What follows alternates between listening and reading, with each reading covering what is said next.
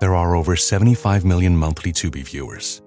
That's more people than there are golden retrievers. Which means Tubi is more popular than using meat flavored toothpaste. More popular than never figuring out what W A L K spells.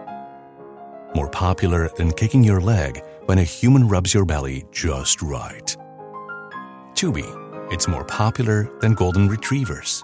See you in there.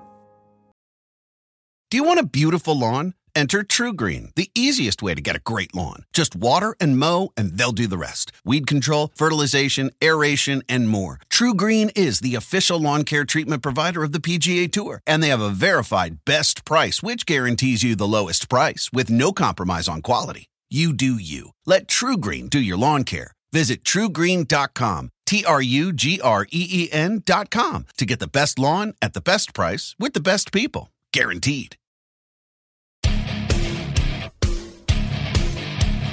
Ready, tap!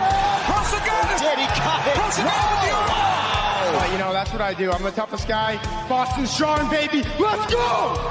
Ladies and gentlemen, your winner, Charles Boston Strong Rosa. Oh, there it is! It is all over! Dan Hardy wins tonight! And the Outlaw Hardy! Uh, welcome to UFC Unfiltered. Matt and I are still on Skype, gazing at each other. Uh, we have Dan Hardy today. We haven't talked to Dan in a long time, and Charles Rosa is calling in as per Matt's request.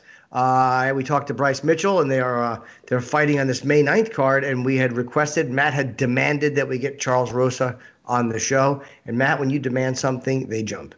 I was going to say, Jimmy, uh, you said I, you know, I was asking about it. I didn't ask. No, I did not ask. I said, not. get Charles Rosa on the next on the next show, and bang, here he is.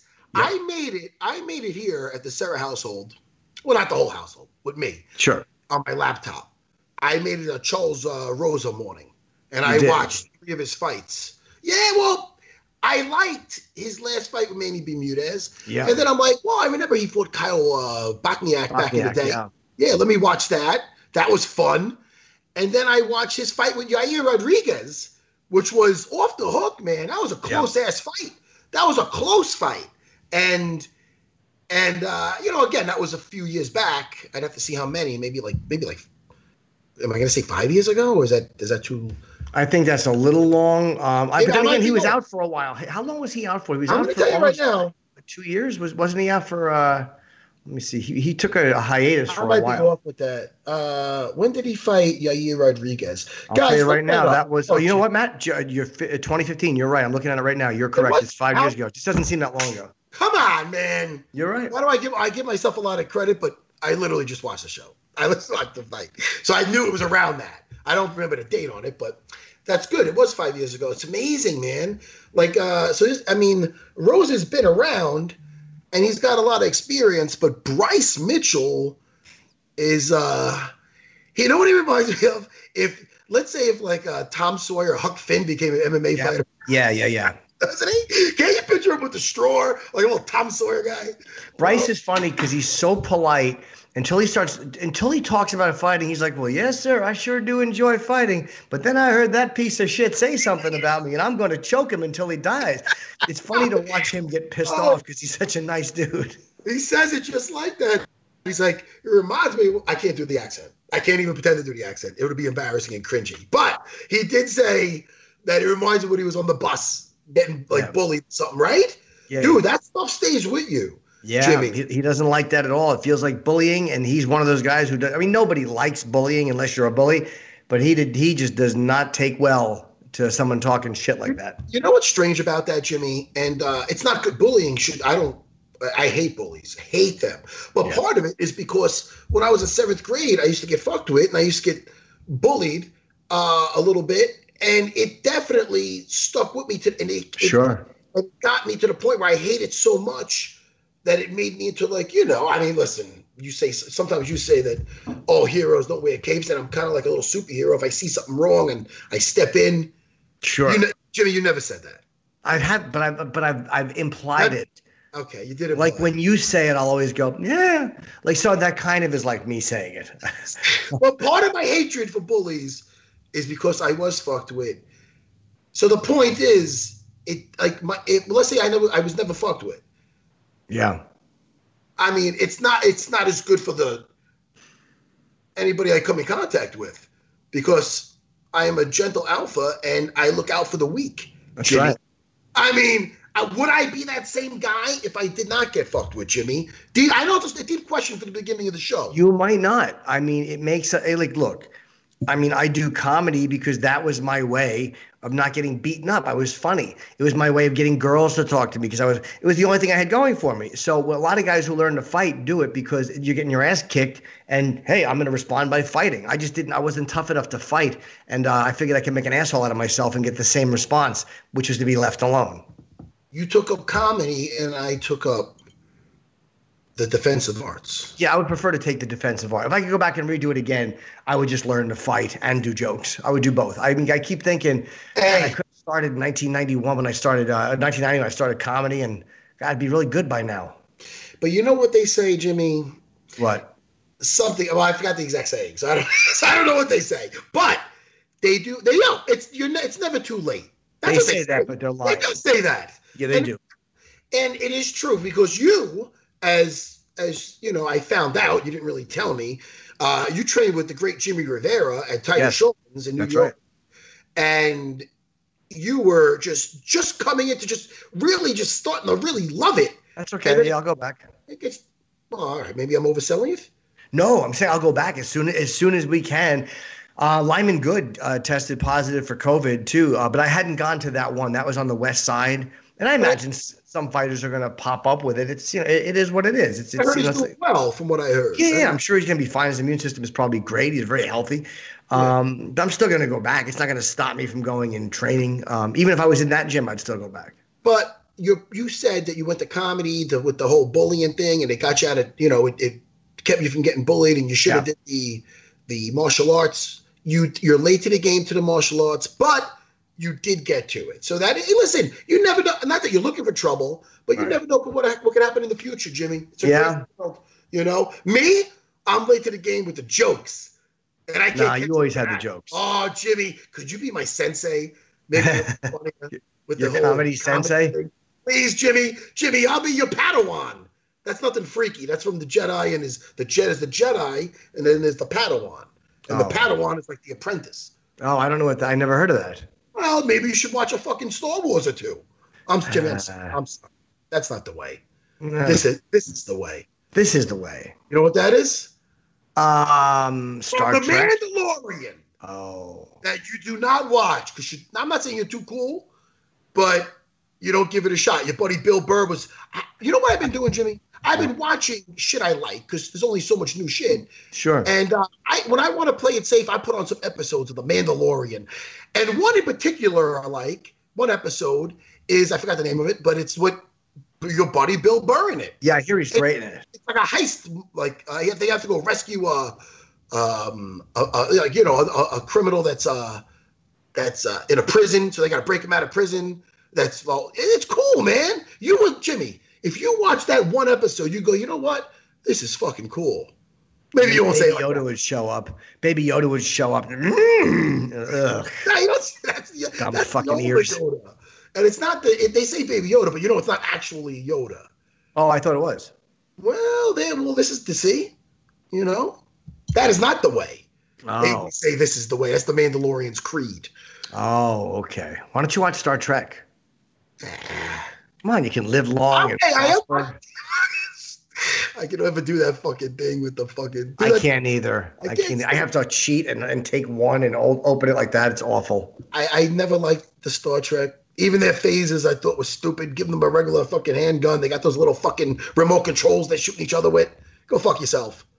But it's a, it's a foreseeable future, though. Hey, some people like Spock. Some people like Chewbacca. You understand? A lot of people don't like both. No, but Chewbacca was kind of stupid compared to Spock. Spock was at least bright. That's Well, not logical, Captain. Chewbacca's like. Spock Spock was kind of cool. All right, I'm not lying. Spock, had, Yeah. you know, little human, little Vulcan. I understand. Chewbacca you know. makes noise. But that means to make Spock a human had to, to F a Vulcan, a girl. Who's I don't know who was which. I forgot. I I don't don't, know. remember. I've heard the story and I blocked it out immediately. Hey, listen, Uh, how do you think a Vulcan is in bed? They show no emotion. Tireless. They no Exactly. emotion. They might be like efficient. Yeah. I'm coming. Why'd you stop moving? I came all over the place. No, ahead, Boy, was it good. Holy shit, I'm lighted. You got to stop with that. Yeah, I imagine they're not very good in bed. Hold on a second. All right, let's get off. Because a Vulcan cannot be good in bed. There's no way. They're probably very good. They're just not emotional. Yeah, but that's a lot of it. You know? No, No. the physical. No, they just probably get in there and pump away. So anyway, we got Dan Hardy on the show. Yeah, we do. he fucking killed me.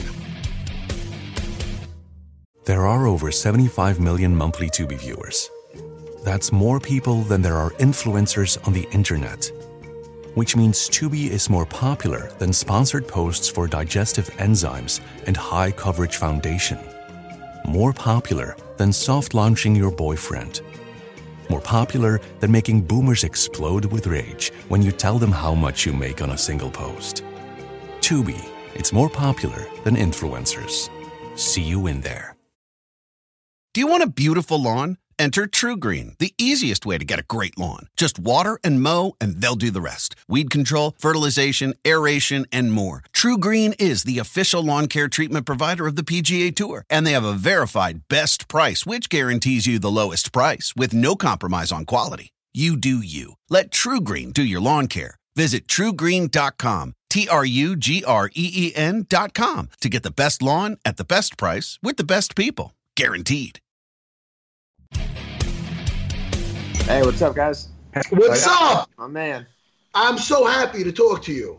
Oh, thanks, man. I'm also happy to talk to you. I'm a huge fan of yours, man. Ah, you're the best. Uh, listen, I was just talking to your coach slash sensei, Yep. Charles McCarthy. Yep. Uh, yeah, I just left him. I was just training with him. So. How- You know how close are you? You know how close are you with Charles McCarthy? Has he been uh, through your with you your whole career or part of your career or? yeah, yeah, my entire career. I moved down to Florida when I was 22 years old, and I uh, actually accidentally I was looking for a boxing gym, and I rode my bike into it. At the time, I didn't have a car when I mo- first moved down here. I ro- accidentally rode my bike where I thought was a boxing gym, but it was Charles McCarthy's American Top Team in Boca Raton, Florida. And uh, man, the rest is history. I, you know, fell in love with it that day. Why Florida? Uh, you know, I'm like like pretty much after college, like I, you know, I had a lot of struggles, man. You know, I lost uh, my two older brothers, Dominic and Vincent, when I was 16 and 17 years old. I lost them to accidental drug overdoses. So Oh, after that, man, like you know, life was tough. I, you know, I was able to graduate college. I graduated from college with a degree in culinary arts as a chef, and then I moved to Florida. Um, you know, kind of get a fresh start. You know what I'm saying? Because like you know, Boston, the life was tough for me. You know, tough people around me. So I just wanted a fresh start, and you know, luckily I did that. I was able to get a job as a chef. But you know, being a chef wasn't cutting it for me. Um, you know, after playing hockey my whole life, and I was competitive, I needed something else. I was, and there's no hockey in Florida, so I was missing that. And uh, you know, I, I figured I'd pick up boxing because my uncle Tommy was a boxer, Tom the Bomb Rosa. And uh, you know, I, I rode my bike into a gym, American Top Team, uh, in Boca Raton. I met Charles McCarthy, and ever since then, man, the rest is history. And he's been my mentor since.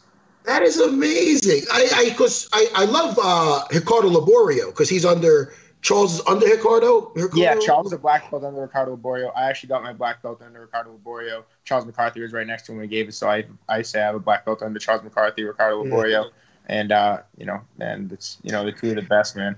Yeah, and for, and for people that don't know, Charles McCarthy was on season four with me of Yeah. The Ultimate Fighter. So I spent a lot of time with Charles. And on The Ultimate Fighter, you know, the, you, as people know, like there's nothing to do. So you're just hanging out with the guys. There's no TV, there's no outlet, you can't leave. So I spent six weeks with Charles. So even if I don't talk to the guy for a while, which I just spoke to him the other day, uh, when we see each other, it's almost like I don't know. You did. You, you just ex- yeah, you went through that experience with each other. You know. So when I see you guys, I ran into you guys in Boston uh, when you had your uh, when you had your win. Um, Yeah, that was yeah. that was with your Manny with the fight with Manny. No. Yeah, yeah, yeah, yeah, yeah. It was a big win for me. Performance of the night, first round on boss. So I was I was super pumped, and uh, you know to have him, you know, with me there. Obviously, it was it was a real special night. You know. Now, you look like you were sorry, man. You look like you were in a lot of trouble in that fight too. At one at one point, I mean, you're you're so dangerous off your back. Uh, I mean, he was dropping elbows, and it looked like you kept going for the arm, and he kept pulling free. Uh, you, did you know you were going to wind up securing that? Because right before you you uh, you grabbed him, they're saying, "Well, he's got to put his uh, legs around the waist," like they were kind of saying that you yeah. should be trying to get out and push off, as as opposed to uh, wrapping your legs around his neck. Yeah, Daniel Cormier called me after and apologized for that. He's like, "Man, I'm sorry about that." He was talking trash, you know, he's talking trash, and I was like, "Well, man, it's just because you don't know jujitsu. You know what I'm saying? You're a wrestler." But he said, "We, you know, we had a good laugh about it. I was just messing with him." But nah, man, you know, I mean, obviously, it's not where you want to start the fight off. You know, I, you know, I threw a kick and I, you know, missed it a little bit, traveled up his hip, and you know, when you catch the, the foot on the hip and you get kind of tree topped, and I was on my back. And yeah, man, man, he's a beast. I mean, he's he was really obviously it's the beginning of the fight, beginning of the round. He has all of strength. He had my back up against the cage.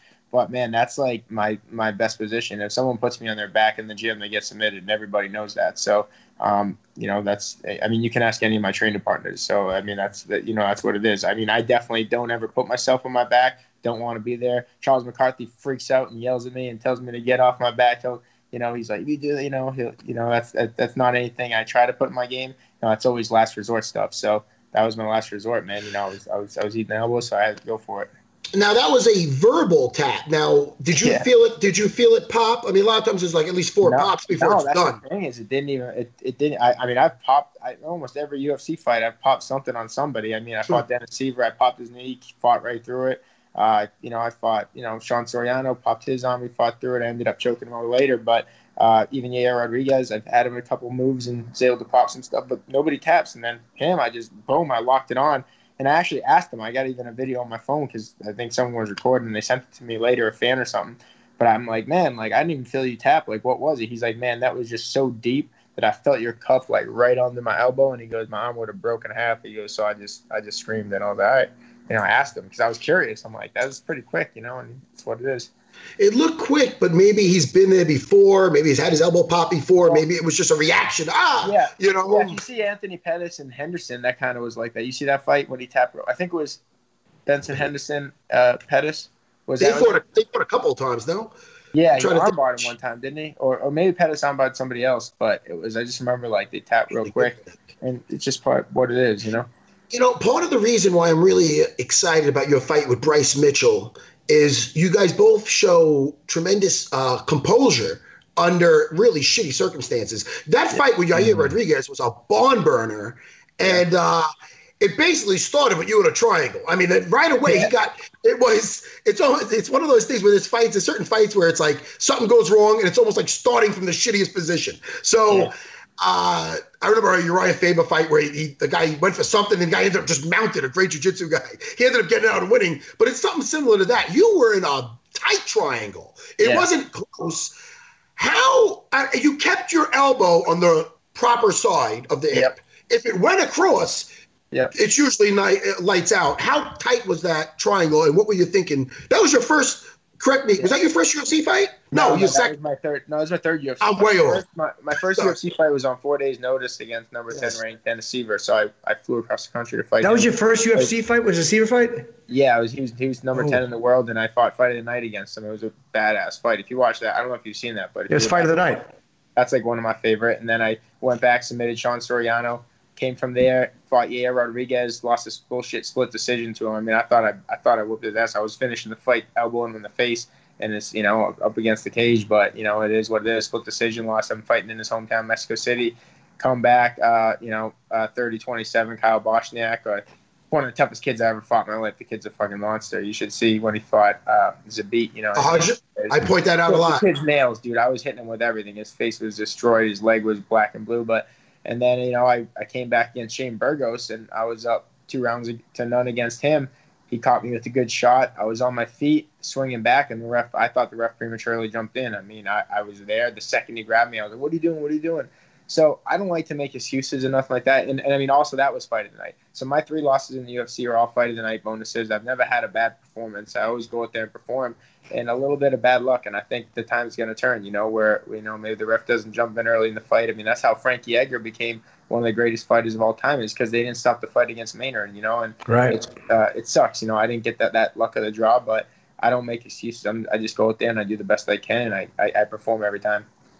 You know, I am sorry, Jimmy. I okay. watched uh, even this morning, I watched three of the fights, and that Yair Rodriguez fight, shit, man, dude. I mean, that was a fucking brutal. I mean, I, I could see where you could have a problem with that decision. You know what yeah, I mean? It depends how you score. If you like that, if you like top control on the ground, if you like, yeah. if you think elbows and strikes are more effective than you know little jabs and you know inside kicks or what, you know, it depends what you think. You know, but why? I, I, one of the reasons I wanted you on here uh, is because if you look at your record, and there's a lot of, and this is true to MMA because a lot of records, Jimmy here, uh, it, like his record is three and three in the UFC, correct? Right. Yeah, three and three in the it, UFC. You don't seem like a 500, a batting 500 fighter here. Like you don't, you don't, you should be talked about more because of these losses. Ha, Ten days notice with Dennis, Dennis Siver. Uh, four days notice. Uh, well, what the fuck Four. am I saying? I'm, dude, I'm awful. But uh, short notice, very short notice. No, did you have a camp at all? Were you training for anything?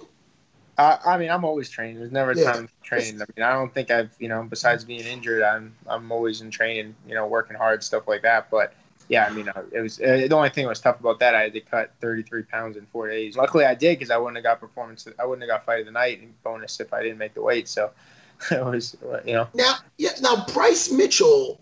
You know, people are talking about Bryce. You know, yeah. for what it is. Yeah. So I mean, Bryce is first of all and, and rightfully so for the kid. You know what I mean? He's he's a, a tough ass kid, a likable kid, and uh, he pulled off that twister, which got a lot. I mean, that spiked up his popularity, which he was already on people's radar. Yeah, submission of the year. Yeah.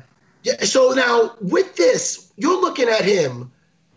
What is it you want? And I always get the shine and the shade. You don't want the shade. The shade's bad. You want the shine. You want the smoke. Somebody, somebody, hold on, Charles. I fuck this up all the time. Somebody DM'd me. A guy DM'd me. He goes, "Hey, Matt, man, I got to help you out with the whole shade and the smoke thing." Yeah, so I'm going to read that. Yeah. But you want to be talked about taking out Bryce Mitchell. Is this the fight? Is this the coming out party for the fans? We already know you, but the, yeah. for everybody, is this the coming out party now? Yeah, I mean, if the whole world doesn't know who I am now, they're definitely going to know. You know, um, after my fight May 9th, I don't think there's any doubt in that. I mean, I've you know I had an amazing performance my last fight, first round armbar for, over a top guy that I was the underdog against. Everyone said he had Manny Bermudez had the best jiu-jitsu in the world. And then you know this this Bryce Mitchell fight, yeah, the kid's a young, super talented, hungry, undefeated kid coming in three you know in the UFC, coming off submission of the year. Um, and man, these are the guys that I want. I want the top guys. I want to be fighting the best guys in the world. I've already fought all the best. You know, I've already fought three top ten guys in my career, and those are you watch all those fights. They're all fighting the night. They're all fucking wars. You know, so I know where my level's at. But that was also three or four years ago. You know, I'm a, I didn't start in this game. To, like I said, when I came into Charles McCarthy's gym, I was 23 years old. I was a hockey player. I was just, you know what I'm saying? I, I, I was just a kid. I didn't have any former background with martial arts. Just an athlete playing hockey, tough kid, got in a lot of fights and hockey games and stuff like that. But man, my skill level like I think about myself coming to the UFC four years ago with Dennis Siver, and I think of myself now, and it's a completely different animal. And you know, that's that's that you know that's that's the facts behind it. So I'm excited. I think this is where I should have been when I got in the UFC, like at this level, and I would have went right to the title, and that's where I'm at now. You really got Bryce upset too, because he, he we had him on and he said, "Yeah, we had already signed for the fight. We were all good." And then he's saying he's going to break my arm off and fuck it. He was really he, fuming. Uh, so you you really pissed him off if that was your intention yeah, man, well, what's going to happen? I'm not his friend coming into this fight. He's going to get his arm broken. So, you know, I, you know, I wrote a comment like someone said, oh yeah, and he, you know, you better get some, you know, Reebok camo shorts or something. And I said, you better get him a camo sling too, because he's to need that after I break his arm. And that's, you know, how I feel. I mean, this is war for me. I'm not going in there to be his friend. I mean, after, you know, if the fighter earns my respect, after the fight's over, it's one thing. But as far as what it is right now, man, I mean, I'm, I'm going there to take his head off. I'm sure he's going to be doing mine. And, uh, you know, there's no love between me and him right now, and you know, I don't have any respect towards him right now until you know he earns it, and he has. Do you need? Do you need that going into a fight? Like some guys need to dislike somebody, and some guys, like you know, Sam Alvey doesn't care. He could fight his brother. Like some guys just don't give a shit, and some guys need a little animosity. Yeah, I mean, I I need something. You know, I sometimes everyone always asks me like, why do you look so mean? You go in there, and it's because man, I mean, I I am willing to die when I go in the octagon. Some everyone has a different thing, but when I step in that octagon, like it's it's I, I mean I'm willing to die in there. So when I step foot in there, it's war for me, and uh, that's how I have to think about it, and that's that's how I go into it, you know. And maybe that's the reason. So people say, "Oh, so you're not scared or something like that," but that's my way of going in there, and that's how I walk in there with with supreme confidence. And let me tell you, Jimmy, I want you to after this interview, we're talking. See how nice and polite this kid is, you know. Yep. What? Watch us walk out in Mexico City uh, versus Yair Rodriguez. Holy shit, Jimmy! You think I get hyped up on my espresso? I love Charles, and the fight lived up to that fucking walkout. Because sometimes guys walk out and they're fucking, and it's like, oh, this is gonna be great, and then it's a dud. Dude, the fight lived up to the walkout, and the walkout got me fired up. Like, so what was the feeling walking out with Yair Rodriguez? I know it was five years ago, Dude, but shit, was- dude, you were in the zone, man. How were you feeling with that? That was a crazy one, man. I remember I had the American flag because we're in Mexico City, of course. So there's 30,000 Mexican fans, you know, cheering against me. So, uh, yeah, this 35,000 fans cheering against me. We're standing under the tunnel, and I remember Charles McCarthy is next to me in the tunnel, and I some some some Mexican guys tried to pour beer. They poured beer on me, so I got beer on. They're trying to pour it on me from the up top. You know what I'm saying, like the top part of the balcony. Yeah.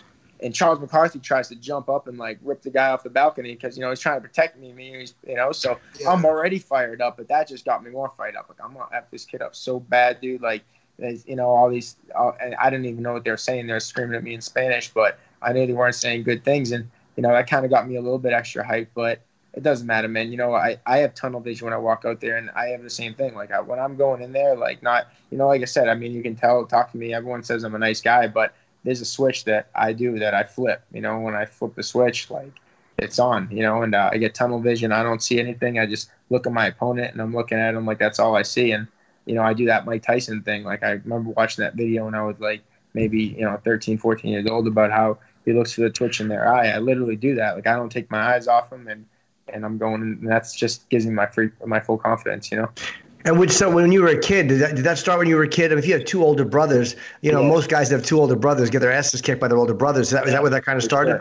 Oh yeah, for sure, man. I, I was my whole freaking childhood was grew up me just trying to get away from my brothers whooping my ass. But you know, luckily I have two younger brothers too, Lucas and Francis. My brother Lucas, Rosa just moved down from Boston, uh, and also I have a sister Teresa. Uh, but my brother Lucas just moved down from Boston. You know, he's a, uh, from New Hampshire. He's a state champion wrestler in New Hampshire. So he wants to pursue this fighting thing full time. So that's pretty cool. So you know, I really like to think I come from a fight family. If you ever meet my dad, you can tell he's a, he's a bruiser himself. He's a beast of a man, and uh, you know, my uncle Tom the Bomb Rosa, you know, over 200 boxing fights. So I just, you know, it's pretty cool. So you, you also, sorry, Matt, you're also a chef too, which I'm fascinated with because I, we, we've talked to a lot of guys that do a lot of different jobs, you know, but a lot of times they're bouncers or they're, I don't think I've talked to a professional chef who's a fighter yet. What what made you go into that? Yeah, I mean, that's what I wanted. To, I mean, that's uh, that's what I do. I mean, I mean, I went to. I mean, that's what I went to school for. I got my degree in culinary arts. I graduated from Johnson and Wales, and uh, in Providence, Rhode Island. But pretty much after after high school, like you know, you have to meeting with the guidance counselor at the end when I went to high school in Boston, and they're like, oh, you know, what do you want to do when you what do you want to do after call after high school? And I'm like, I don't know, I want to play hockey. And they were like, well, you can't play hockey. And I'm like, why not? I want to be in the NHL. Like, eh, you know what I mean? And it's just kind of just it wasn't like I mean I wasn't the best hockey player in the world, but I was like that's what I wanted to do. And they're like, well, what else do you like to do? And kind of sarcastically, I was like, well, I like to eat. I love food. I come from a large Italian family. Like my mom and dad have each each have eight brothers and sisters. So ever since I was a little kid, I can remember rolling meatballs in the kitchen with my dad and my mom. so that's how I grew up. So I always was cooking, always eating, like always food on the table, you know. And uh, so I loved cooking. So I was like, oh, I love eating. And the lady was like, oh, I kind of said it like sarcastic, but she was like, oh, why don't you go to the school, Johnson and Wales, that has a hockey team and they have a culinary program. And I was like, hey, Wow. best of both worlds. So that's what I did. And I, you know, luckily was able to pull out of it, graduate through a lot of shit, but you know, and uh, I'm happy I did because it helps a lot with my fight diet, my nutrition, and all that stuff. All right. Yeah, you know, I ended up getting a great job down here. I worked at a five star restaurant, like Cut 432, a five star steakhouse in South Florida.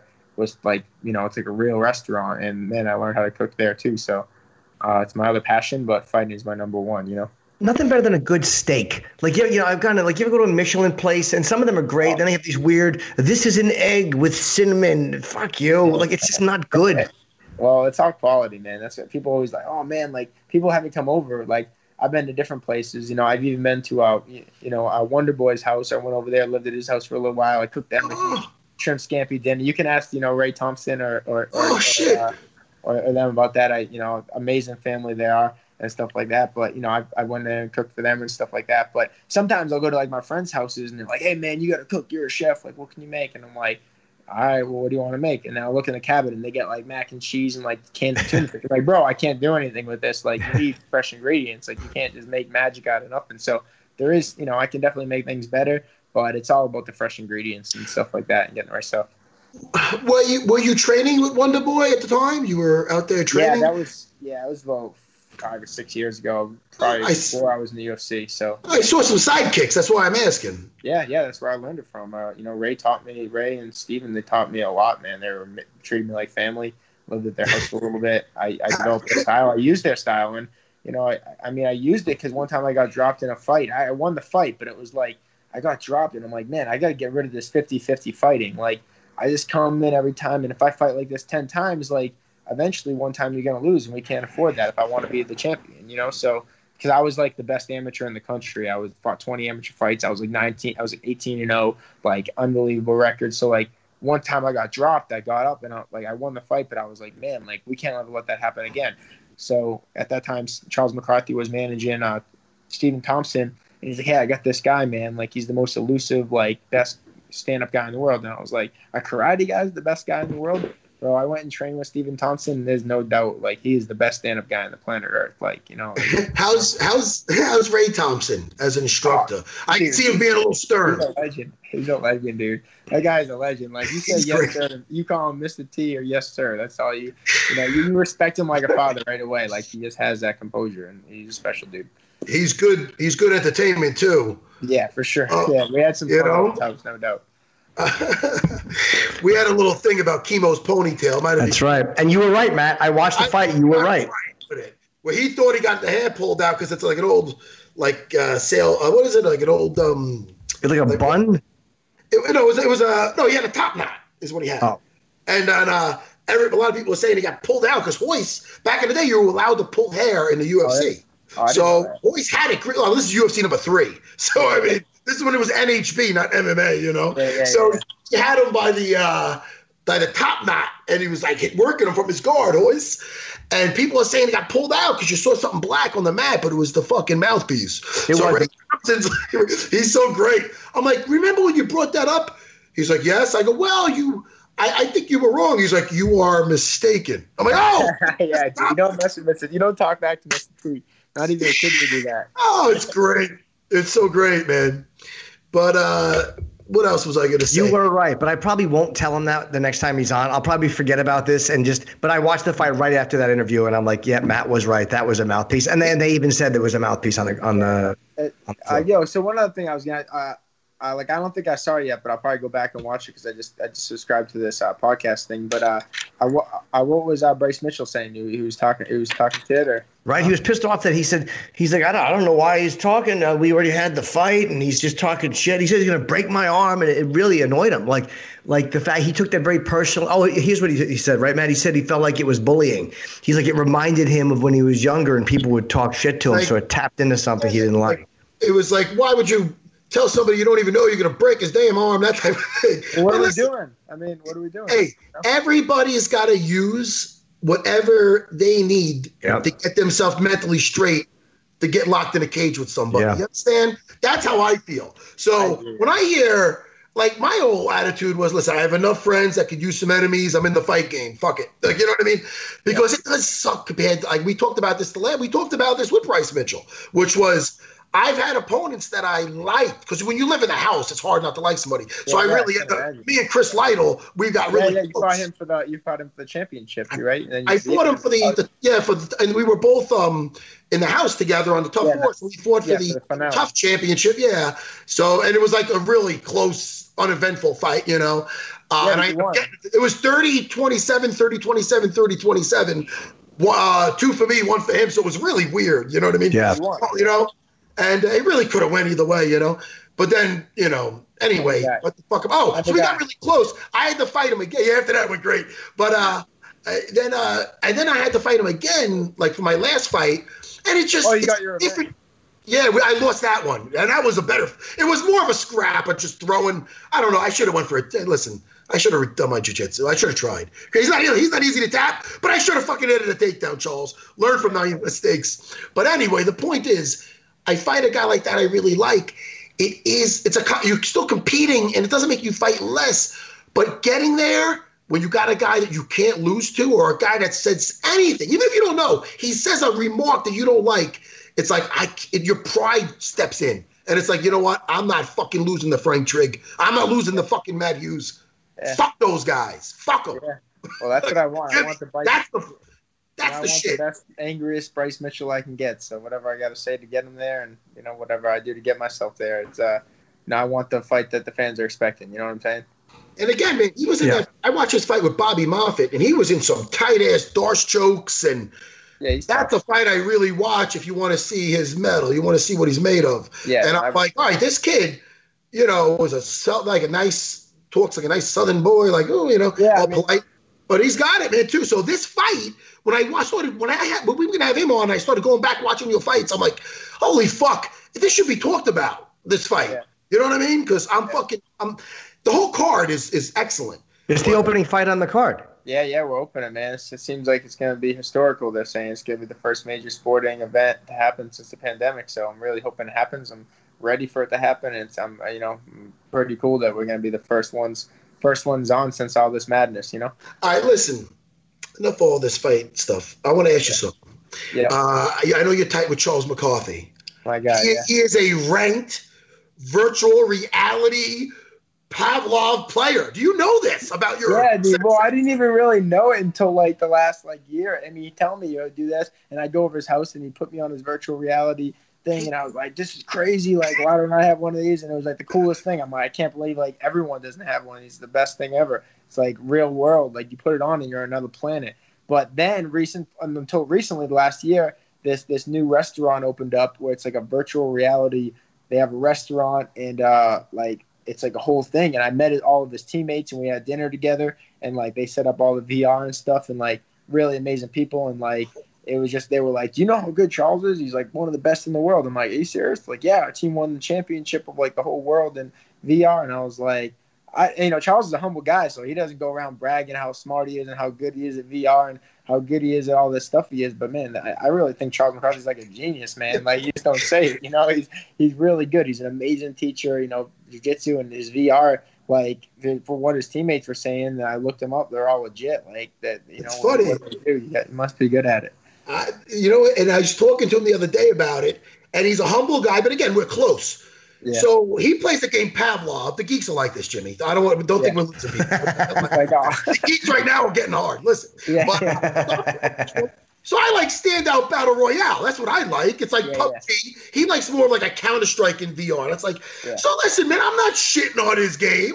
So all of a sudden he goes, standout is done, and I go, wait. I thought he meant dope because I thought there was a typo.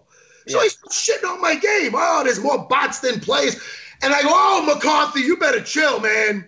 and then all of a sudden, you know, I go, look, man, fuck your game. You're on there two seconds, you get killed. No strategy. There's no fucking strategy, Charles. Charles is a no, there's no strategy. Yeah, And he starts arguing with me. No, but you got your squad. There's strat, there's strategic. I go, and I listen, I'm, I'm, I'm gonna let the world know now. You drop me and Charles McCarthy in a standout battle royale setting.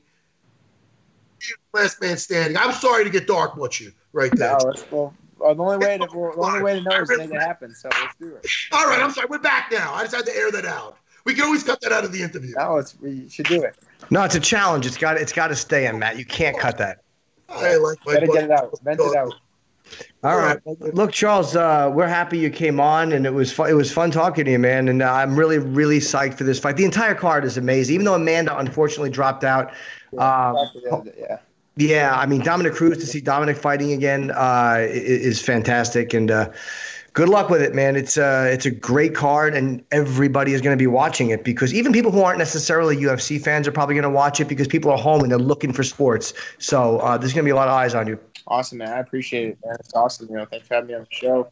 Good stuff. I might like like I just wanted to shout out one thing. I just you know if you guys want to follow any of my my, my uh, cooking stuff from my Instagram, you know it's Charles Rosa MMA on Twitter. I post like latest fight updates or things that's going on with the fight, and I always got like some cooking stuff that I'm doing on there, so you can check that out. And then you can also check out my family's charity, uh, Chucky'sFight.com, uh, uh, family charity my mom and dad started uh, to help knock out substance abuse. So, you know, my dad goes in the water. He lives up in Boston, freezing cold. He jumps in the freezing cold ocean every Oh, wow. morning to help raise money to help knock out substance abuse. So you guys can go in there, donate, or you can just go in there and watch my crazy dad jump in the water when it's snowing every morning. So Hey, did you avoid? By the way, before we let you go, did you avoid that road because of the road your brothers went down? Did you kind of stay away, or did you almost go down that road, or or did, or did you did that kind of keep you away? Yeah, I mean, it kept me away a little bit, but I mean, it was it was tough, man. It wasn't easy because you know at that time I was 16 and 17. Like those years of your life out, you know, I was I was a pretty bad kid, but I was able to turn things around, and you know, happy where I'm at now, and I you know help a lot of people, and uh, you know, try to be good now. You know what I'm saying? Good man. Let me, Good. let me tell you, Charles. Uh, you, you know your family. It seems like it, it's seen a lot of tragedy, but uh, not only the way you fight, the way you carry yourself. I'm sure you're making everybody very proud in your family. I appreciate that, man. All right, man. Thanks, Thanks for Charles. coming Thanks on for with us. with us, man. Yeah, good luck in the fight. John McCarthy, I'm fucking coming for him in the Oh, fucking dude. VR. I'm coming. For him. You let him know. All right, I'll let him know. I'll let him know. Later, guys. All right, All right, Charles. see you later, man. Later, buddy. Boston Strong. Uh, what a a nice good- guy. A nice kid, no? Yeah, yeah, really nice dude. I didn't know Uh, he was a chef too until today, and I started reading more. Uh, what an interesting combination! Uh, First of all, women must throw themselves at that dude. You can fight, and you're a chef, But but and he's good looking. I have none of those things. He's a good-looking, well-spoken kid. He's got he, and, and he could he could cook. He's a fucking badass. And uh, it, this is one of the things. It took. It's we have so many fights. Uh, maybe not lately. Uh, we're getting back to it, May 9th. Sure. I'm, I'm looking forward to it with this card. He deserves some attention because, I mean, both him and if you look at his opponent, Bryce Mitchell, uh, it's going to be a great fucking fight. And I just want, it's always better when people know a little bit more about the fighter. Agree. Uh, You watch this kid's fight. You go to fight UFC Fight Pass, and you put in Charles Rosa. You're not going to have a bad fight. I mean, I wanted just to watch the last fight. Then I watched the fight before, and then I, I ended up watching like at least three or four of his fights. So he's uh he's really entertaining. And uh, this fight with Bryce Mitchell is a perfect matchup to bring out the best skills in both guys. But you're right, Matt. The, the, when when you interview people or you listen to people talk, you get a little invested in them because there's so many fighters, there's so many guys. But when you get to know somebody a little bit, or you, or you get to hear them talk and you see what their life is, then you're a little more invested in watching them fight. Whether you like them or dislike them doesn't matter. You become more invested in watching them fight because you've learned something about them. I mean, Jimmy, he lost two of his siblings. I never knew Yeah, that. I didn't I know that. Yeah. I mean, that's. I mean, I mean, and look what he's doing, man. He really is I'm making his uh, his whole family proud. He looks like a, you know, such a great. He looks like a really nice kid. You know.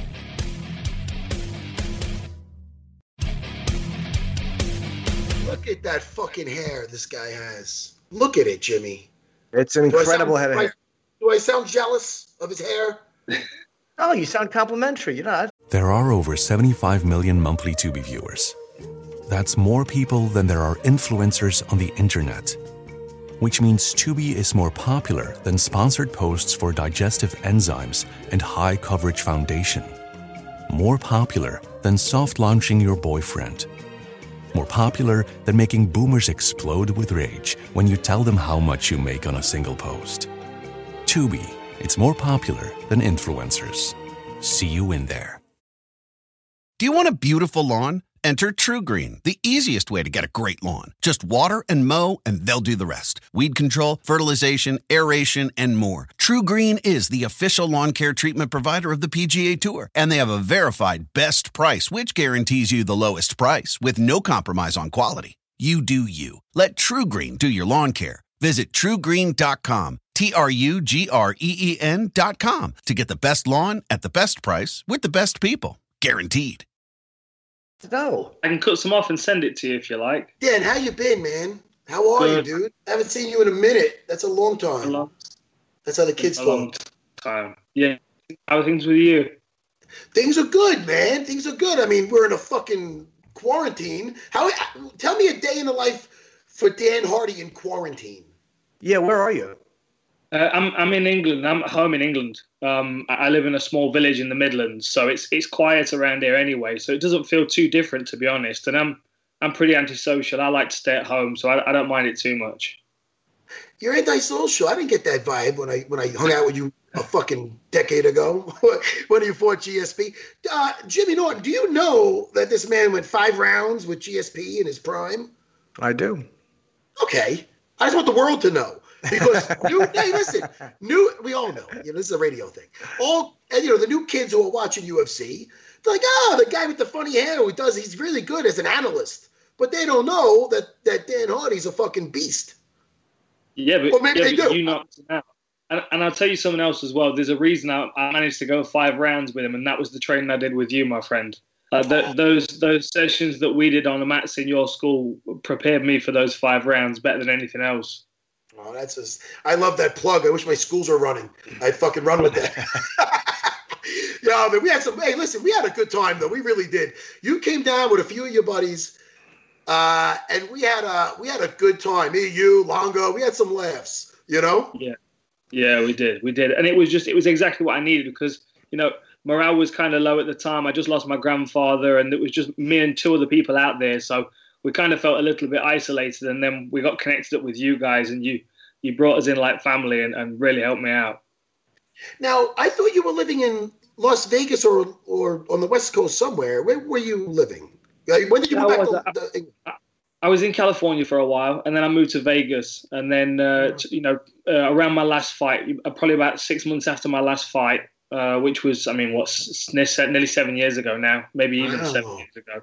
Um, Eight I years moved ago, I back to the UK, um, and I've been here ever since. Uh, I, I bought a, an old an old building, an old church building, and uh, I'm just kind of working on it and slowly building on it. And I've got a wicked gym in this place. It's awesome. Yeah. So what happened? You were homesick, or you just missed the fucking gloom of the UK? You, you LA was, I mean, West Coast was too sh- sunshine and fucking. What happened? You missed home? Why'd you You, leave? you know what? You know what? I, I loved it. I always did. I, I do love California, and I will live there again at, at some point for a period of time. And Vegas as well was a lot of fun. Um, but you know what it's like. Fa- families, families, the most important. And and right now, I can be at my parents' house in 30 minutes. Same with my sister and my grandparents. Um, you know, so it's it, it's. Plus, you know, I, I, I'll be honest. I like I like the UK. I like the climate here. I like the uh, you know, and and I'm, I'm working for the UK for the UFC in Europe most of the time as, as well. So Yeah. saves a lot of air travel. You're great behind the mic too. You must like a lot of guys that are fighting have no idea what what they're going to do. For you, it just seems to be kind of a natural uh, progression, and you still get to be around it, and it's still kind of your life. That's got to feel good. Well, I- I've always had too much to say for myself. I think that's always helped. Um, and and I've I've never been particularly particularly talented at anything uh, when it comes to martial arts. So I've always had to learn everything. I've always had to go through each step and learn every technique. You know, make sure that you know make sure it was correct. Otherwise, it just wouldn't work for me. Like you know, one of my teammates, Paul Daley, had wicked power in his hands. You know, and and like it was it almost seemed effortless for him to knock people out. Whereas I had to make sure my timing was right, my technique was right. So I think I was just able to kind of you know learn the mechanics of things, and that's transferred quite well. Um, and plus, you know, I'm I'm a huge I'm a huge MMA fan. You know, I, I just love learning, so it's it's easy for me to be, be obsessive about uh, you know a fighter or a fight card, or you know if I'm researching for Inside the Octagon, to spend a couple of days just watching two fighters and how they're going to face off. I mean, that's uh, that's the dream job for me. Now, uh, I'm sorry, Jimmy. Uh, okay. At 30, at, at 37, you're not old by any means. You know, uh, you know there was talk about you possibly having one more. I know you. I remember hearing that. Were you saying that somewhere? Uh, is that is that talk done? 'Cause I know you had a little bit of health issues. I don't know exactly what it was. Something with your heart. Uh, is, is any more talk about coming back, or you're just done with that? Yeah, I mean, you know, I'm, I'm always, I'm, I'm always kind of ticking over. I'm always training, and it, it never leaves that itch to fight. I don't know how you feel, Matt, but it, it never leaves. I, I, I, you know, every time I'm sitting octagon side watching these guys, uh, I'm, part of me is a little bit jealous because I'd love to be in there experiencing that that adrenaline rush again. Um, you know, and if the time's right and the opponent's right, then at some point I, I would step back in there. Um, I'd have to, I'd have to make sure I was prepared for it though, and I'm, you know, I'm, I I need to pick up my training a little bit more. But this, this, there are too many things going on at the moment. Towards the end of last year, when I was trying to get some consistent training together, I was at most events, and then this year started. I had two two events to go to, one over in New Zealand, one in Brazil, and then lockdown started. So I- I'm just kind of ticking over at home now. What else It's do you hard do? You said you bought a building. Oh, sorry, Matt. What, what you bought a building? What are you doing with it, and what are you going to do inside the? Uh, what, what is the building for? Well, it's it's an old uh, church building. It was uh, it was built in 1895. Um, so it's you know I mean when I moved in, it had the original roof on it with you know no insulation. It was just slate tiles on on wood. Um, so I've had to I've had to do a lot of work just to kind of update it. Um, you know, but it's getting to the stage where I can start you know converting the loft. I've put my I've installed a gym in in one of the one side of the building. So like anyone that follows me on Instagram can see me working out in my gym, hitting my bag. That's that's in my house. That's I had a big training rig built in my house. This is my office, which I'm not sure whether you can see is full of Lego. Oh, you're a Lego guy. I just Yeah. bought one for the first time in years about a week ago because I might want to do a Lego. Which are, are you, is that something you're? It's like a hobby of yours? I- I've had I've had Lego for every birthday and Christmas since I was probably five years old. The, that the Lego shit behind me, I've got one behind me with red sails. That was the first one I got. I got that one went- for Christmas when I was five, and I've just I collected know- ever since. I'm interested. Now this is fascinating to me. Tell me about now. I had a big imagination as a kid. I'm kind of still a big kid. What is it with the Legos? Is it like a puzzle? Like is it like somebody gets a gra- It's like it's a, a you get a satisfaction. Satisfi- Satisfaction. satisfaction. I You got it. notice why, Dan Hardy. This is why I'm a podcast guy, not an analyst, motherfucker. but listen, you get like the same satisfaction as somebody doing a fucking puzzle, or what? I don't understand. What is the what is the thing with the Legos? I, I don't know what I don't know. I think it's different for a lot of people. For me, it was. I mean, when, when I was a kid, it, I was. I had, I've got a great imagination, so I was able to create things. I was able to kind of, you know, work out ideas in my head with, you know, with the bricks. I mean, they they kind of give you, you know, unlimited flexibility. And then they've got like the pirate sets and the castle sets and, you know, all the city sets. You can, you know, so depend. No matter what you like, you can buy something that you can build yourself uh, there's definitely a satisfaction to completing a set. And some, you know, I mean, they get more and more challenging. I've got one in, in the other room at the moment that needs doing, which is the Millennium Falcon from Star Oh, Wars. And that is, I mean, that's that's the biggest Lego set ever How made. many pieces? It's about seven. I think that's about seven thousand pieces, Wow. which is it, it, that's a lot. I mean, that's a, that's that's a thousand dollar set. That is. It's going to take me a while to build. it Um, seems like work to me. It's like that's, I look at a puzzle and like a big puzzle with all the million, and you put it together and it gets a picture. The fuck, really? This piece, fuck off. I like Puzzles are different. That's the kind of puzzle I like to do. How to get out of the fucking lockdown and I don't know. Yeah, no, I, I hear what you're saying. I used to use it in training camp because it used to help me relax. Oh. Like if my brain was racing, I couldn't sleep. Like to get a Lego set out and just build it, like the the methodical process of going through the instructions and you know step by step putting it together. I, I always found it quite relaxing. Um, Do and, you ever take them apart? accumulation, which I'm working through during lockdown.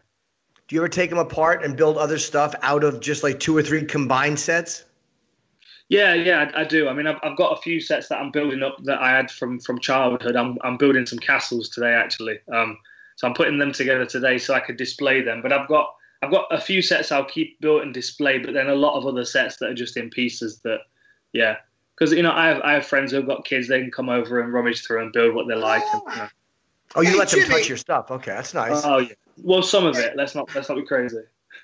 Jimmy, not that you goof on me, but I think you kind of snickered about my love of Star Wars, Marvel movies, and comic books. Why don't you fuck with Dan Hardy with his love of Legos?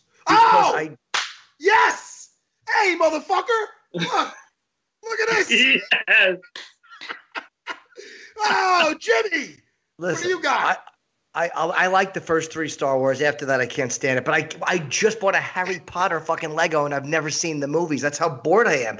I went and bought a Harry Potter Lego castle just to have something to do. All right, listen, Nice. fuck Legos for a second. You like Star Wars or no? That just a mug? You. You like Fuck Star Wars? Legos. You ever watch The Mandalorian? oh yeah, that's awesome. You watched The Mandalorian? Talking to me? Yeah, I you absolutely. Oh, Jimmy hates on. No, that was sorry. I didn't realize you were talking to me because that's a foregone conclusion. It's Star Wars, of course. I've watched Mandalorian. I've watched I- it twice. I've got I've got all this all the Lego sets that have already been released. I'm all How- over it. Hey, how great was that episode with his buddy, Jimmy's buddy, Bill Burr? How great was that episode? Oh, it's awesome. It's awesome. And, and it's you know what it's nice to see as well is you know these new Star Wars films coming out. A lot of the people that are, are having cameos in them, like Bill, are huge Star Wars fans. I mean, Yep. you know, imagine getting the call up and, and, and them saying, "Hey, do you want to be be in one of these Mandalorian episodes?" I'd be like, "Sign me up!" Yeah, But- yeah, absolutely. I should have started with all this. Holy fuck. I hope you have some time. Listen, the, the Last Jedi. Uh, yay or nay with the Last Jedi? You know the one where with Luke dying at the fucking thing and he, he's Oh, not really there. Thanks, Matt. Oh fuck, Jimmy! Well, you don't even know what a fucking Ewok is. You don't watch anything. How dare you? But I listen, hated the Ewoks. That turned me against the whole franchise. I was like, I can't It watch was age appropriate for me. I was little. I'm like, oh, look at little Wicket. Look at. Anyway, uh, I like the little song at the end. Did you like The Last Jedi? Out of the new movies, The Force Awakens, The Last Jedi, and The Rise of the Skywalker, thoughts, Dan Hardy? You know, I, have enjoyed all of them. I, will be honest, I've enjoyed all of the one, and and what I would expect from it, you know, from something Disney is they, they the production is is awesome. That I actually I've been back and I've watched all of the Star Wars in this lockdown, and you know, I like the, the, original trilogy, obviously, because there's something romantic about it. You know, there's a romanticism about watching them, and you know, I watched them back, and I've been watching them, you know, with, with my girlfriend, and she's kind of watching them, thinking, "Eh, these aren't very good, to be honest." But like the nostalgia is is what we love about those movies. I think if you compare them to the new ones, you know, they're not as not as watchable. I don't think. But then it was the it was when they went back and did one, two, and three I, I that, that was that, that was where they lost me a bit. I didn't like those three, but then I got back on board with the other with the newer stuff that's come out. yeah, you didn't like when they took the really uh, the when the old remember the old uh, Darth Vader who looked like Donald Pleasence. Uh, you didn't like when they replaced him with the good-looking young one when Lucas took out the original Darth Vader and then put the young handsome one. I hated him for that too. The original three, like the, the new three with uh, Jar Jar Binks and, and the, yeah. they were terrible. didn't like. They that. were terrible. The only saving grace is the fight scene with Qui Jin and fucking and uh, Obi Wan versus Darth Maul. Darth Maul was money. You know, they, they brought it back in the Clone Wars, but that's a cartoon. Let's not get too. I'm gonna I'm gonna lose a lot of fans. But listen to me. Uh, the Last Jedi. I want to right now. Not it, this is not the the, the um, view of the UFC or anybody involved in the entertainment business with us. And this is not Jimmy's view. But can I give a big fuck you to Rian Johnson for fucking up the whole new trilogy? Uh, hey, J.J. Abrams should have kept that thing from the get go. Force Awakens was fun. Rian Johnson comes in, Mr. Motherfucking Looper, which was great. I love Looper. I was excited for him to do this. Takes a shit on everything that J.J. Abrams did in the prior film. Gets rid of the mask. Oh, it's childish. Let's get rid of Snoke. He's nobody.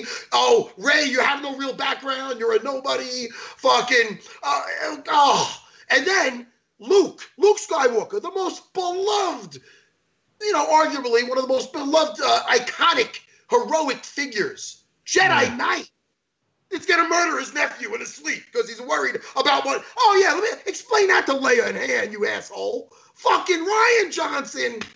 Uh, Dan Hardy. I- am going to blame this on the mugs. I don't know what it is, but I'm upset. I, it brings.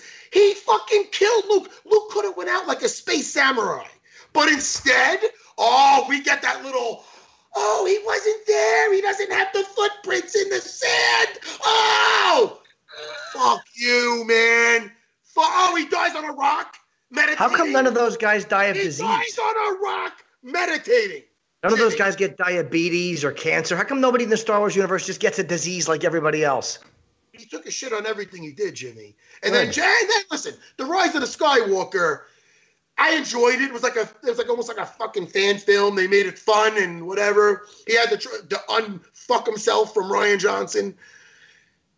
But anyway, how did you get into analyst work? I, am not great at segues. that was oh, beautiful. I'm gonna oh, watch oh, those movies back later with your mind, with your mouth. Yeah. You were okay with that though, Dan? You were okay with him taking out Luke Skywalker on that fucking rock and not being there himself? I just try not to get too invested in these things these days. I, you know, I, yeah. I enjoy them for what they are half of the time I'm shopping for, for Lego when, when I'm uh, when I'm watching them as well because I'm like, oh, I need that set, I need that set, you know. So you trying to say I get, too, I get too worked up? He's saying you're too angry about it. Yeah, he just likes to play with Lego and can, enjoy a good movie. Can I? Can I? Can I do? I will say this though: The Mandalorian. Let's leave it on a good note with the Star Wars. Jon Favreau. What's the other guy that made the fucking thing? He made the Clone Wars cartoon and stuff. What's his name? He's he's, he's like partners with him in it.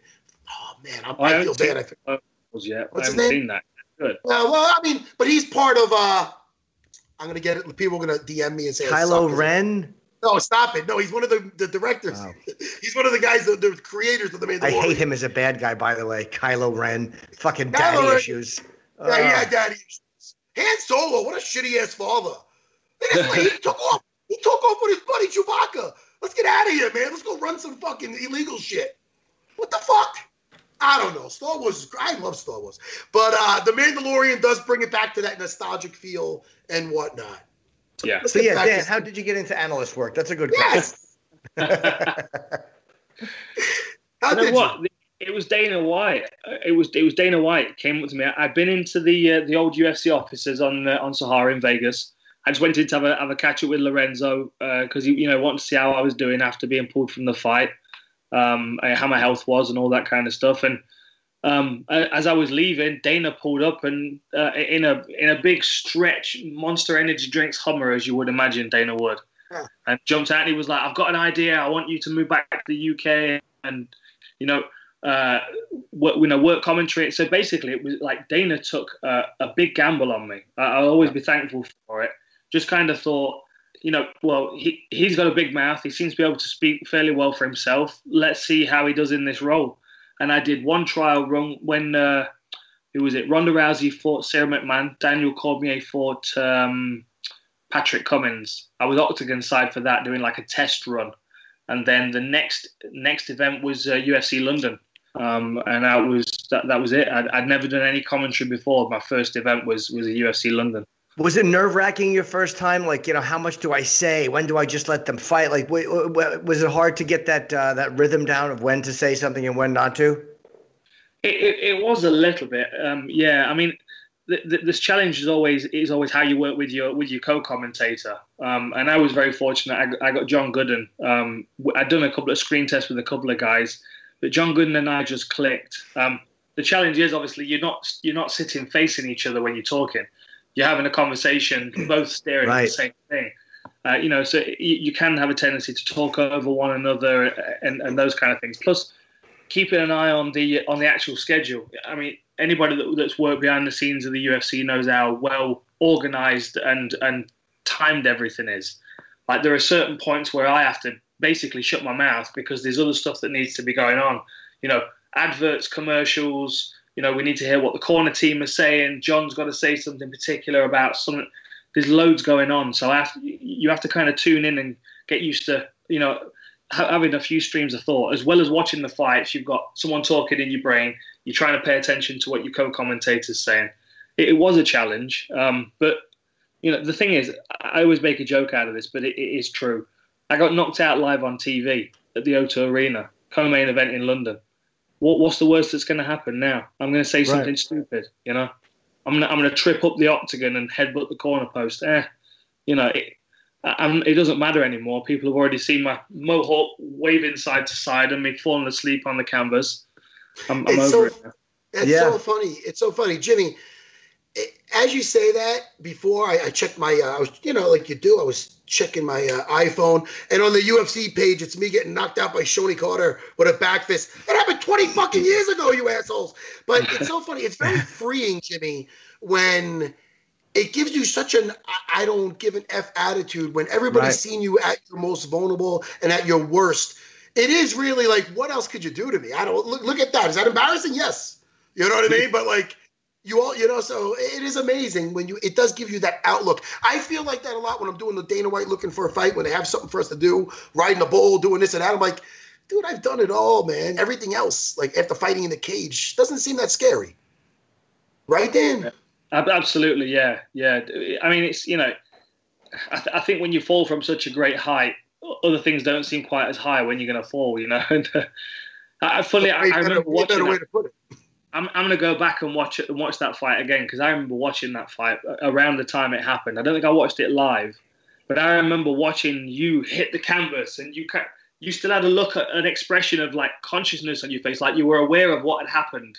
Like looked up at him, like ah, like he was so close. Yeah, it was so tough. If you watch it, just you know what you do. Don't watch the last twenty seconds. talk about Jimmy. Talk about tripping at the finish line. That's But, all uh, it was. It was. Listen, it happens, and I'll tell you the tunnel vision I had in there, how exhausted I was with my very first UFC fight, uh, and then and then uh, just not having a fight go past the first round. Back in the day, Dan, there was no way to get like experience. So I had eight like fights locally. They stuck me on these little cards. Well, I would just take guys down and smoke them like a joint. They didn't know any jujitsu. So even the toughest guys who are like some judo guys or Sam guys, I'd still take them out. So I'm fighting a Shonie Carter who's not the best guy, but he had such experience. How was your very first? Do you remember your first time fighting in the octagon, and how did that feel? Yeah, it was uh, it was UFC 89. I was fighting Akihiro Gono. Um, so the good thing was I knew exactly who I was fighting because he was an old Pride veteran. You know, he already had wins over like Hector Lombard and Gegard Mousasi. So I was aware of him. I was, you know, and I always prefer, you know, it's it, in MMA it works the same. Better the devil you know. I'd much rather be fighting a guy I know is tough than be fighting Jon Jones making his UFC debut and I've never heard of the guy before. You know, I, would much rather. So I was quite, I was quite glad I knew who I was fighting. and I respected him. I knew what he was capable of. Um, the weird thing was, every fight leading up to the UFC, I remember feeling those nerves, those like, oh, like why am I doing this? Uh, moments and you know like well this is the last time i'm never doing this again kind of kind of conversations going on in my head. The first time that didn't happen was my ufc debut. And i think that the reason in hindsight is because my goal was always to get to the ufc i always wanted to, to step into the octagon. And when i was when i was behind the curtain ready to make that first walk it was like i'd already achieved my goal. Like I, would arrived. Like this was you know i the thing is, I needed to readdress my goals and set them a little bit higher after that point because I'd already achieved that one. My, my goal was to get to the UFC. And once I was there, I enjoyed that moment, that process. I was fortunate enough to get the win. And then uh, after that, after that event, I remember driving home thinking to myself, "Okay, that that was a weird experience, but I need to I need to refocus now and start thinking about the world title." It's funny how even with a bunch of fights, each fight is its own unique experience. Whether it's from the camp you put in to just where it is, the the walkout, it, it's familiar, but it's different all the same. If that makes any kind of sense, Dan. No. Yeah. Yeah, absolutely. I, you know, I, I, can, and I've got a lot of my fights um, on video. When I go back and watch them, and I've got the same thing with old playlists as well, because music was always a big part of my training camps. I always used to have like particular playlists I would listen to during training camp, and it would it would kind of anchor memories in those songs. So like there are certain playlists that I can put on now mm. that will take me back to my time fighting in Japan. And I remember sitting on the bus with those little white, you know, like bits of paper on the back of the seats and everyone's asleep around me and I've got this music playing in my head. I'm looking at Tokyo as I'm driving to the airport. You know, it brings up a lot of those memories.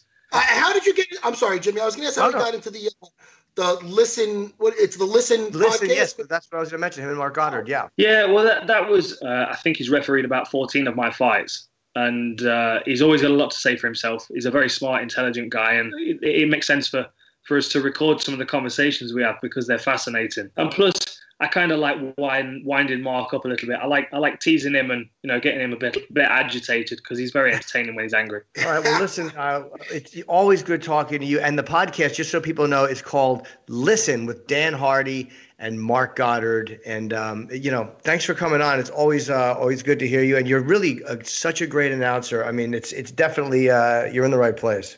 I'm so happy Thank for you, Dan. As you know, Dan Hardy, there's a lot of tragedies in this fucking sport. Guys, after they're done fighting, you don't. Not only you don't hear from them, just you don't. They, they don't. It's not great for them. You're one of the guys that uh, you know. I'm really. I'm proud of. If that sounds weird. Thank you, Matt. I appreciate it. You played a part in that, and I, will be forever grateful for it. Thanks so much, Dan. All our best, good, brother.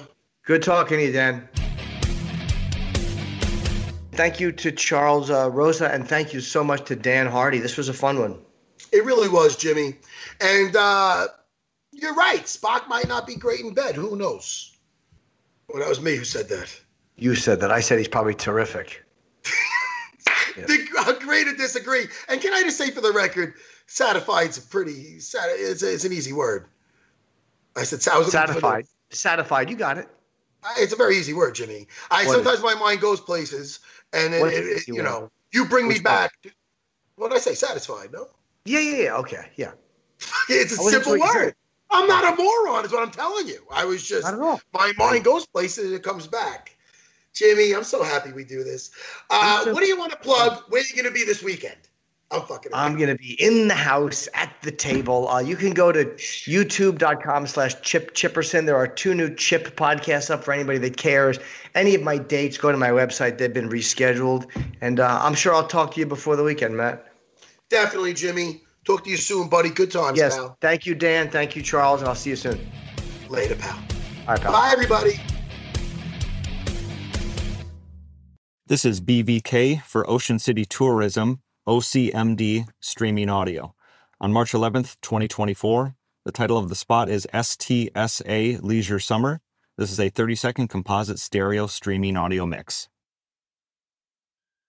Get away with friends to the laid back Maryland coast, where you can catch up while casting off, and hang 10 while hanging out, where a day on board is never boring, and full throttle is half the fun, where you can sink a putt, raise a glass, and there's always room for one more round. Ocean City, Maryland, somewhere to smile about. Book your trip at ococean.com. This is a big year. The Ohio Lottery's golden anniversary. 50 years of excitement, of growing jackpots and crossed fingers. 50 years of funding for schools, of changed lives and brightened days. 50 years of fun. And that is worth celebrating.